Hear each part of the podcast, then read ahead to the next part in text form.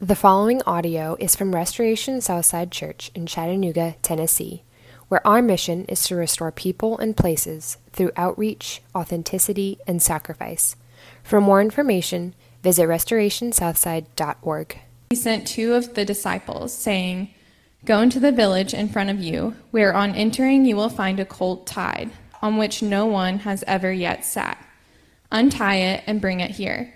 If anyone asks you, Why are you untying it? you shall say this The Lord has need of it. So those who were sent went away and found it just as he had told them. And as they were untying the colt, its owner said to them, Why are you untying the colt? And they said, The Lord has need of it. And they brought it to Jesus, and throwing their cloaks on the colt, they set Jesus on it. And as he rode along, they spread their cloaks on the road. As he was drawing near, already on the way down the Mount of Olives, the whole multitude of his disciples began to rejoice and praise God with a loud voice for all the mighty works that they had seen, saying, Blessed is the King who comes in the name of the Lord. Peace in heaven and glory in the highest. And some of the Pharisees in the crowd said to him, Teacher, rebuke your disciples. He answered, I tell you, if these were silent, the very stones would cry out. And when he drew near, he saw the city. He wept over it, saying, Would that you, even you, had known on this day the things that make for peace. But now they are hidden from your eyes. For the days will come upon you when your enemies will set up a barricade around you and surround you and hem you in on every side and tear you down to the ground, you and your children within you and they will not leave one stone upon another in you, because you did not know the time of your visitation. This is the word of the Lord. You may be seated. If you are in kindergarten through fifth grade and you would like to go to Children's Church, please join our volunteers over by the Kids Zone sign. If it's their first time, please go with them and you can get them checked in.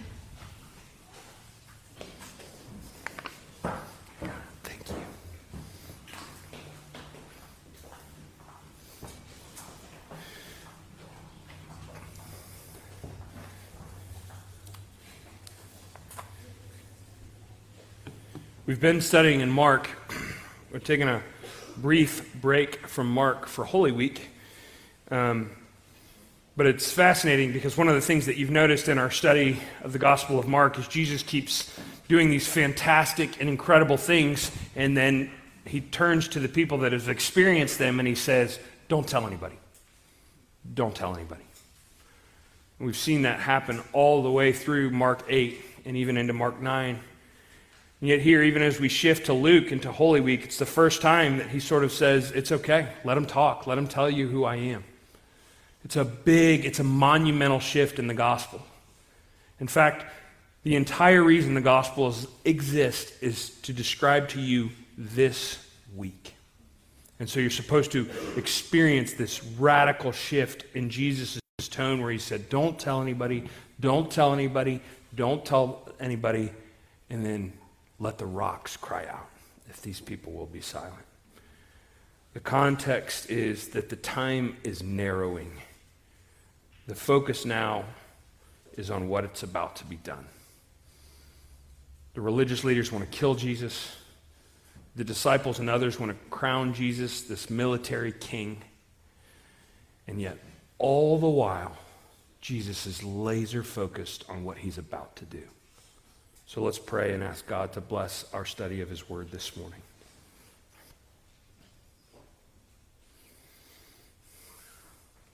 Lord, would you have mercy on me, a sinner? If we could adequately understand who it is uh, that arrives in this triumphal entry, it would change everything. But Father, we confess to you that we come here tired from our lives we come here distracted from the things that we wanted to get done this week or the things that we have ahead of us. We come here shamed from the sins that we still haven't put to death. We come here feeling distant from others, relational breaches. We come needing comfort from loss or just from the limping and the suffering that we've experienced. All of us in this room come for different reasons, and yet we confess to you that we don't fully appreciate who your Son is. And we ask by your Holy Spirit, because of your kindness, would you give us a glimpse this morning? Would you pour the Spirit out on your people so that for even a moment we could see Jesus? We could do what the disciples miss, what the religious leaders miss, what the crowds miss. We could see who Jesus is and what he's come for. That it would lift our spirits. Father, give us laser focus on your Son Jesus this morning and give us your Spirit. It's in Jesus' name that we pray. Amen. Who is Jesus? That's the question that the disciples have been asking throughout the early chapters and halfway through, sometimes three quarters through the Gospels. Who is Jesus? The disciples have been asking. The religious rulers have been asking. Rome has been asking, Who is Jesus? And maybe you've asked that before. Who is Jesus? Is he this good teacher? Is he this sort of prophet from God who helps us to live a different life or go a different way than we were planning on going? Is he someone who could do miracles, wondrous things? Is he the Son of God? Who is Jesus? No one illustrates the tendency to try and define God better than the insightful Will Ferrell. Dear tiny Jesus, in your golden fleece diapers, with your tiny little fat balled up fists. And Ricky Bobby is interrupted by his father in law. But Ricky proceeds and persists. Look, I like the baby version the best. You hear me? I win the races and I get the money. And his partner Cal says, I like to picture Jesus in a tuxedo t shirt because it says, I want to be formal, but I'm here to party too. Because I like to party, so I like my Jesus to party. One of Ricky Bobby's sons says, I like to picture Jesus as a ninja fighting off evil samurai. And Cal says, I like to think of Jesus with giant eagle's wings, singing lead vocals for Lynyrd Skynyrd with like an angel band, and I'm in the front row. It's a ridiculous conversation, but it's so telling. A whole group of people are sitting around the table talking about how they like to picture their Jesus. And we do the same thing. I like this Jesus who talks about love and grace and unconditional love. I'm not sure I like this Jesus who talks about sex and giving and money, laying down your life, picking up your cross, and following me. I, I like this Jesus. I'm not sure I like my Jesus like that. Ricky Bobby struggles with it. We struggle with it. The people in the text, they don't know. Some are saying, I want my Jesus to be a military ruler like with a sword and a shield and a big, tall war horse. And I want him to come in and I want him to trample Rome. And Peter and James and John and the disciples are saying, I like my Jesus to just make sure I get a place of prominence. The Jesus who does the things that I want, the Jesus who gives me fame and notoriety. All of these people are saying, This is what I want my Jesus to be like. The reason that I tell you that is because that tendency runs deeply in our own veins. Jesus has just told a parable right before this, right before this, and where a king goes away on a long journey so that he can embrace his kingdom and come back. And in the parable, the people decide we don't want this man to be our king. We don't want this man to be our king. And that text leads straight to this one. And see, it's a parable about a king who's come for his people, and none of them want him.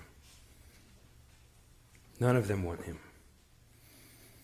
So let's walk through this text together and acknowledge who Jesus is instead of what we'd like him to be. Well, first of all, the, the context of this passage shows that he is our rescuer. The context of this passage shows that he is our rescuer. Do you remember why they're marching into Jerusalem? They're with all these thousands of people that they're marching into Jerusalem, and that the reason that they're doing it is they're celebrating Passover. Passover is this Old Testament feast where God actually rescued the people.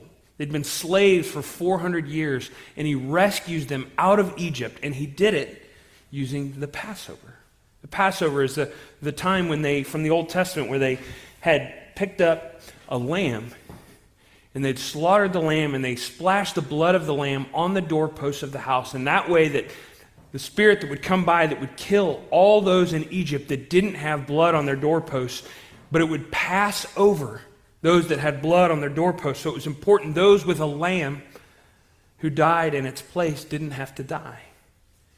And now here Jesus, the Passover lamb, marches into Jerusalem. He will die so that we don't have to die. It says this in Exodus 12 24 Obey these instructions as a lasting ordinance for you and your descendants. Listen, when you enter the land that the Lord will give you as he promised, observe this ceremony. When your children ask you, What does this ceremony mean to you? Then tell them it is the Passover sacrifice to the Lord, who passed over the houses of the Israelites in Egypt and spared our homes when he struck down the Egyptians. The whole point is leading you to understand that Jesus is the new Passover lamb. Jesus will die, and his people will not. Jesus will die, and his people will not. So the Passover lamb is marching himself right into his death, marching himself right into his death. And that's what everybody misses about this text. The Pharisees, the crowds, the disciples, they all think of this event one way or the other, but none of them realize that he is marching himself to his own death. Today, when I was, or sorry, this week when I was driving around thinking about the sermon and praying, there's a car pulled up next to me. It had a bumper sticker. It caught my attention. I couldn't stop thinking about it for two days. Bumper sticker said this No one is coming. It is up to us. No one is coming. It is up to us. I had to go and Google it to find out what in the world this was a reference to, and they said it's for um, for police officers, for first responders, for military, for them to kind of show that the responsibility is theirs. No one else is coming in to rescue. No one else is coming to make things right. So they're the ones with the pressure. No one is coming. It is up to us. And I thought just how sad that would be if that were true. No one is coming. It is up to us. But I think the reason that I felt like that was so sad, the reason that it stuck with me for a couple days is I think you live like that. I think I live like that. That really, ultimately, we're on our own. Our problems, our problems, our suffering is our suffering. No one is coming. It is up to us. In this moment where Jesus marches into Jerusalem is a reminder and an encouragement that it is not true that no one is coming. He has come. And not only has he come, but he's coming back. So someone is coming. And hallelujah, no, it's not up to you. Let's see how Jesus engages. I just wrote down some words that I want to talk through as we look at this text. First of all, Jesus is sovereign. What I mean in that is that Jesus shows his control, his control, his plan applied perfectly through this situation. And that's important to know because it looks, in the next couple of days, it's going to look like things get very out of control. But look with me in verses 28 through 34. And when he had said these things, he went on ahead, going up to Jerusalem. And when he drew near Bethphage and Bethany at the mount that is called Olivet, he sent two of the disciples, saying, Go into the village in front of you, where on entering you will find a colt tied on which no one has ever sat. Untie it and bring it here. If anyone asks you, Why are you untying it? you shall say this The Lord has need of it. So those were so those who were sent went away and found it just as he had told them. And as they were untying the colt, its owner said to them, Why are you untying the colt? And they said, The Lord has need of it. And they brought it to Jesus. With all of these important words coming to fruition in these last couple of chapters in the gospel, why does he tell this bizarre little vignette kind of twice. Why waste the verses? He like sort of tells what's going to happen about how to go get the donkey, and then he tells that exactly what he said was going to happen takes place so that they get a donkey. And you're like, all right, I think we get it. He got a donkey. But I think what it's showing us remember, the disciples, even though they didn't get it, they were watching the most closely. And they were about to watch the man that they followed around for three years be put to death. They're about to scatter into the dark and then join together again in a room quietly with the door locked. And they're going to just be rerunning these stories of what it was like and who Jesus was in his head, these stories over and over again. Remember, we talked about the transfiguration? Jesus has Peter, James, and John, and he says, Don't even tell the other fellows. Don't tell anybody until I rise again. He has these stories so that when they can deal with the, the present pain, they can look back and realize there was a plan in all of this. He knew what he was doing. And that's why I think he tells them this story here is that it's not important about the untie it. Okay, they're going to ask you about it. Say the Lord needs it. Oh, look, you untied it. They asked you about it. The Lord needs it. It's so that as these guys are thinking about it in the coming days, we'll say every single thing that he said happened just as he said it. Why would that be a comfort? Because when they're going through the worst of it, the sadness and the loss and the grief, they're going through the worst of it, they can be reminded that even though it looks bad, God was in control.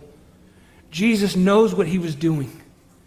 And the reason that I tell you that is not just so that you know when Jesus laid down his life, he did it on purpose and it was his plan, but also so that as you face the darkest hours, the worst moments, the loss, you can know for certain that even though it seems really bad, God can still move.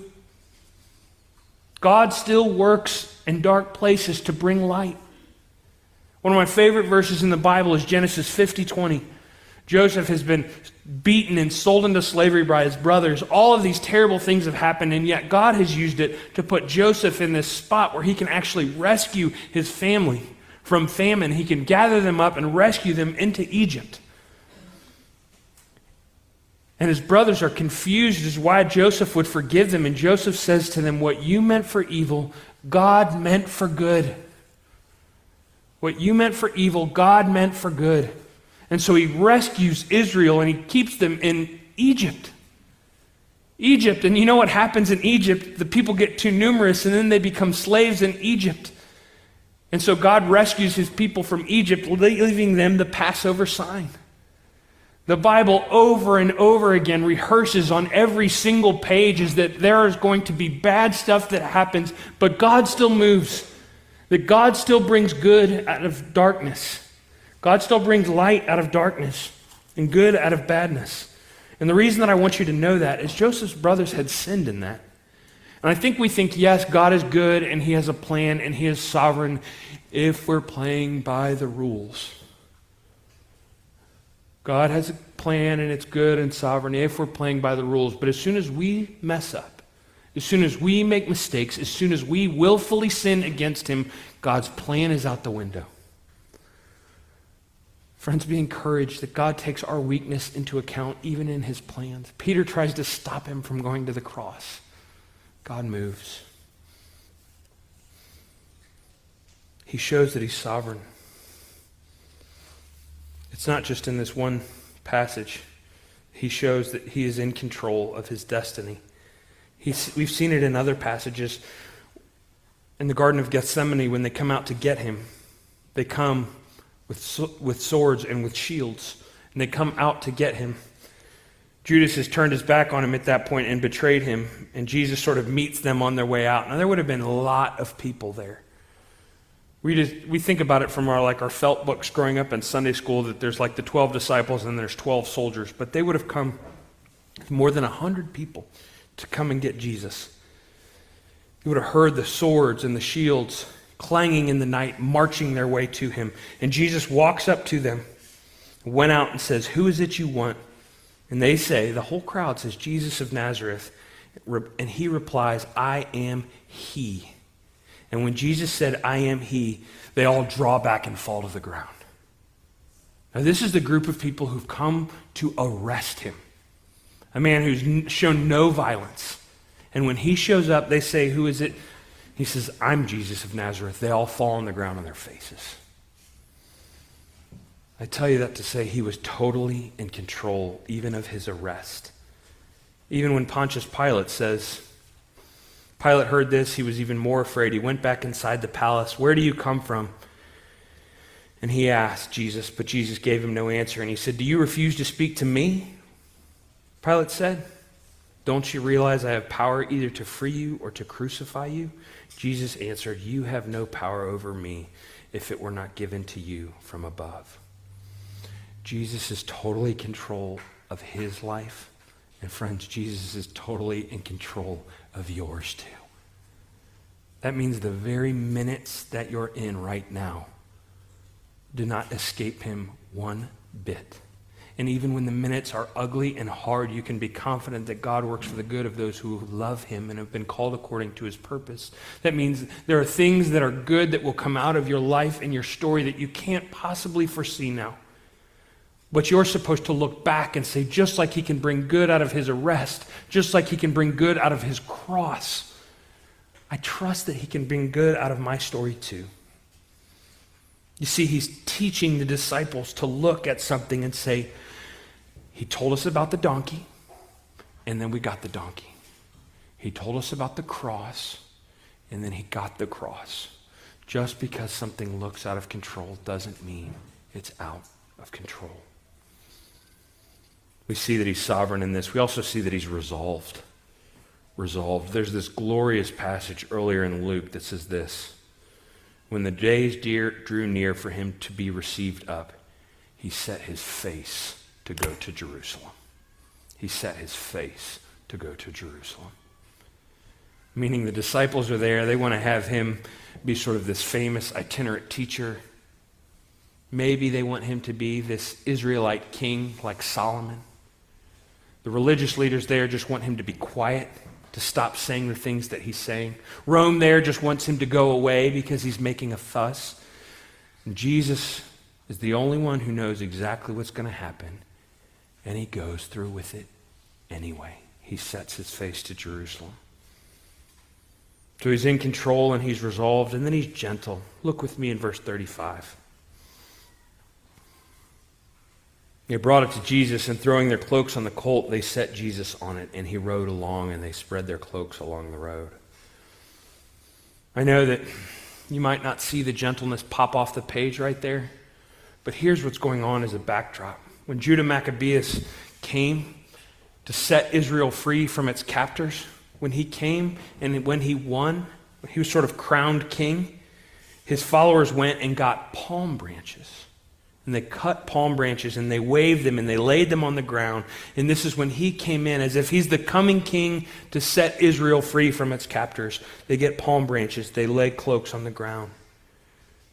He would have come in on a war horse. See, that's what they were expecting. They were expecting someone, a king who is strong, who comes for the strong. And that's what they miss about Jesus. Jesus is a king who is humble, who comes for the weak. Jesus is a king who is humble, who comes for the weak. That means some of you who can barely get through the day, who can barely get through the day with the responsibilities that you have, with the stress level, with the anxiety, with the depression, with the sense of feeling overwhelmed, the ones who feel like, King, this king comes for those who are weak. We miss him when we think he's the king of the strong. In fact, the religious leaders don't like him because he's not the king of the strong, the king of the good, the king of the rule followers. They don't like him because he refuses to be that. Instead, he's the king of the sinners, the tax collectors, the prostitutes, and the drunks. He comes for people who don't think they're worthy, and he ignores people that think they're worthy. Jesus comes in gentleness. John Milne says it this way. It's a commentator. He says, Jesus doesn't come on a war horse like Judas Maccabee or Solomon. He moves majestically forward in procession to his throne, a throne constructed by enemies, the throne of the cross. Think about this in context. Solomon had 4,000 stalls for chariot horses and 12,000 horses. Solomon had 12,000 horses, and Jesus has to borrow a donkey. High and mighty, lowly and gentle. Dane Ortlund says it this way looking inside ourselves, he's saying, looking inside ourselves, we can only, we can anticipate only harshness from heaven. Looking inside ourselves, we can anticipate harshness only from heaven. Looking out to Christ, we can anticipate only gentleness. Gentleness. Instead of marching with thousands on this brilliant, powerful, majestic war horse, he uses a borrowed donkey to communicate that he comes gentle for the lowly. So if you, yourself have felt beaten down, you can't live a good life and you keep living a sinful life. You can't do the things you're supposed to do and you keep doing the things you're not supposed to do and you feel beaten down and lowly. Jesus comes for the lowly. Jesus comes humbly for the lowly. He's embodying this prophecy. Zechariah 9 9, it says this Rejoice greatly, daughter Zion. Shout, daughter Jerusalem. See, your king comes to you, righteous and victorious, lowly and riding on a donkey, on a colt, the foal of a donkey. He comes to you lowly. Remember, he said, Come to me, all you are weary and heavy laden, and I will give you rest. Take my yoke upon you. For I am lowly, gentle of heart, humble. Do you remember that? He's telling you what he's like. And it's not someone who shakes his fist or finger in your face. And it's not somebody who crosses his arms and taps his foot in anger. It's somebody who says, Come, follow me. I know you don't get it all. Follow me. Keep asking questions. Oh, I see that you've fallen. Of course you were going to fall. That's why you needed a Savior. Stand back up. Follow me. Oh, I see that you're feeling proud about yourself. It's okay. Keep following me. I know that you're struggling and discouraged. It's okay. Keep following me. I've got you. I've got you. I've got you. Do you see that?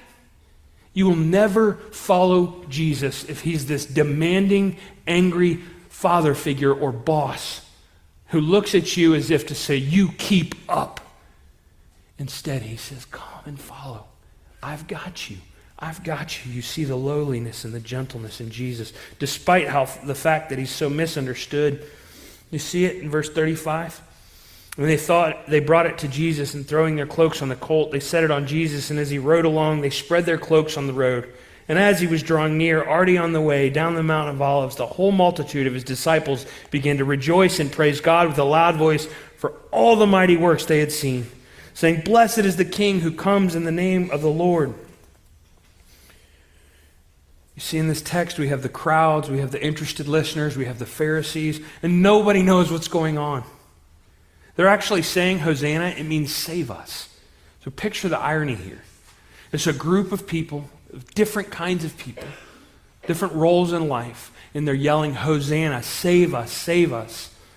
And it's beautifully ironic because they're there saying, Save us from Rome, save us from these evil occupiers. But they're saying the right words because they're saying to the king of Israel, the king of all nations, Save us, save us. And sadly, some of these same voices in four days will be yelling, Crucify him. Crucify him. You see, this is where they kind of realize that Jesus is the king, but they don't they don't get it. They don't fully understand. They kind of get something about Jesus, but they don't get it all. And we do this too. Sometimes we think Jesus is about saving one group of people, saving a handful of group of people, uh, the good people, the thoughtful people, the sorry people. And we don't understand that Jesus is about saving all of the nations. We think that Jesus has come to build our little neighborhood. And he's come to restore all things. We think that Jesus has come to make us feel good about ourselves, and he's come to change the whole world. You see, just like them, we miss what he's coming for. He's not the disciples who the disciples were hoping he was. They think he's going to bring them prominence and because of him, they will be scattered as liars. They think he's going to bring them life, and because of him, all of them but one will die. They think he's going to bring them power, and he's just set aside all his power for utter weakness. They think he will bring them greatness, and instead they experience persecution. They think he will dignify Israel by being Israel's hero, and when in reality he comes as the king of all nations. They think he's coming to bring war, when in reality he's coming to bring eternal peace. They don't get it. even after he dies and comes back, so he dies, he kills sin, kills the devil's efforts, he kills death raises from the dead and he gets with his disciples again and, and acts, not even in the Gospels, in Acts. So the next step, the step forward of the church, they look at him and they're like, hey, you're back. This is amazing. Is now when you're going to become the king of Israel? And the reason that I love that question is it shows so much patience of Jesus. We think Jesus is not used to having patience, not used to having people who take so long to get him, but that's all who he's been dealing with. Think about the tribes of Israel, think about the judges. Over and over again, you're like, why can't they get the lesson? Why do they keep doing what's right in their own eyes? And the tribes of Israel, why, will they, why do they keep running back to idols? And then you see to the disciples, and you're like, why do they keep not getting who he is?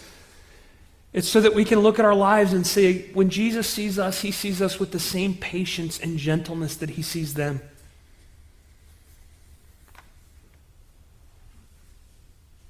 Jesus is used to people who are slow learners. So if you're just now dialing in, it's okay that it takes a while. Keep listening. Keep following. He is used to people who don't get it. He is used to people who ask questions.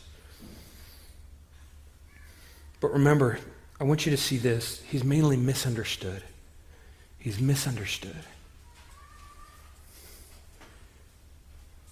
The religious people wanted him to come for the rule followers, for the ones who did it right, knew the right people, born from the right families, did the right thing.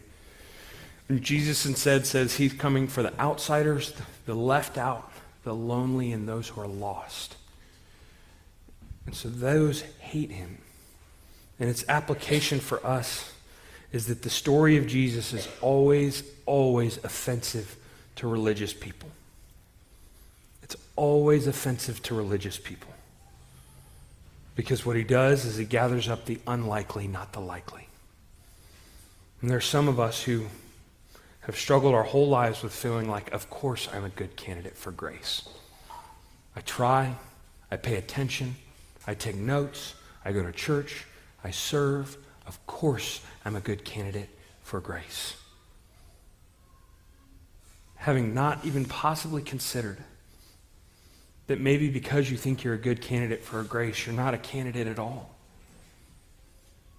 And then there's the other side. There's those people who always get it wrong and always say it wrong and always do it wrong and can't turn it around. And you think there is no possible way that I'm on that list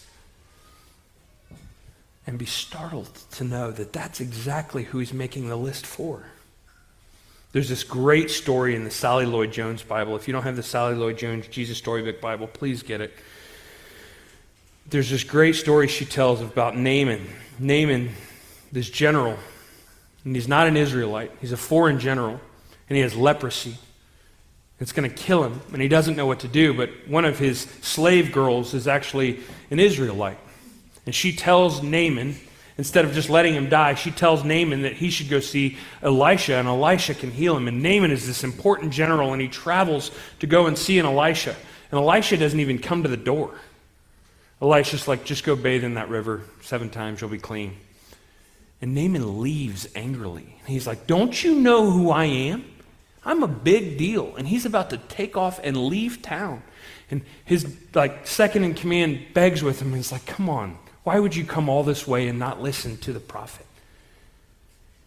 So, sure enough, Naaman gets into the water and washes seven times, and his skin comes out, and it is totally clean of leprosy. Naaman can't believe it. Sally Lloyd Jones says it this way all Naaman needed was nothing. It was the one thing Naaman didn't have. When Jesus comes for his people, he's looking at you and saying, All you need is nothing. Don't let it be the one thing you don't have. In verse 40, he says, Let them, let the stones cry out. Let the people cry out. Now is the time. And I want to show you two more things, and then we'll close. Jesus is heartbroken here. This is not snarky. I told you I was right, Pharisees. I told you I was right, chief priests. I told you I was right, Israel. Look at this in verse 41. And when he drew near, he saw the city and he wept over it. He wept over it, saying, Would that you, even you, had known on this day the things that make for peace, but now they are hidden from her eyes. What he's saying is it's so sad that if anyone should have known, it was Israel, it was Jerusalem, it was these people. They've seen and yet they've not seen. And Jesus is sad about it. He weeps. So, what I'm asking you to do is don't be somebody who sees and doesn't see. Don't see, be somebody who listens but doesn't take action. Don't be one who hears the prophet and ignores him. The sadness of Jesus at Jerusalem shows his desire for people to be saved. And then lastly, this loneliness. You know, the disciples have been waiting three years for this moment, for this ride, this powerful moment. And Israel's been waiting for 400 years, this, this moment where the Messiah shows up. And creation has been longing since the serpent in the garden for this moment. And so it seems like it's this perfect moment where creation's been waiting and Israel's been waiting and the disciples have been waiting and now there are thousands of people there and they're shouting, Hosanna to the highest. Blessed is he who comes in the name of the Lord. There's thousands. It says it's literally as people as far as the eye can see because of these little roads in Jerusalem. Thousands of people there. And four days later, there'll be 11 left. 11 people still standing by his side. And a few hours after that, those 11 will disappear into the dark. All of creation is waiting for this moment, and he has to go it alone. And he does it for you. Let's pray.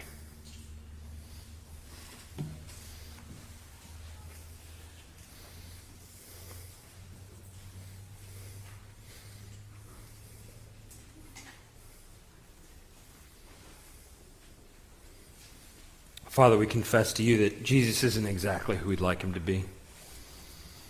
Fix of all of our relationships, fill up our bank accounts, take away all our disease. Jesus is not exactly who we would like him to be, but we are so grateful for who he is. We ask, God, that you would teach us gratitude for who he is rather than to stop dis- reveling in the disappointment of what we were hoping that he'd be. Everyone turned his back on your son, even you, so that you would never turn your back on us. We thank him and we thank you. It's in Jesus' name that we pray. Amen. Everyone turned his back on your son, even you, so that you would never turn your back on us. We thank him and we thank you. It's in Jesus' name that we pray. Amen.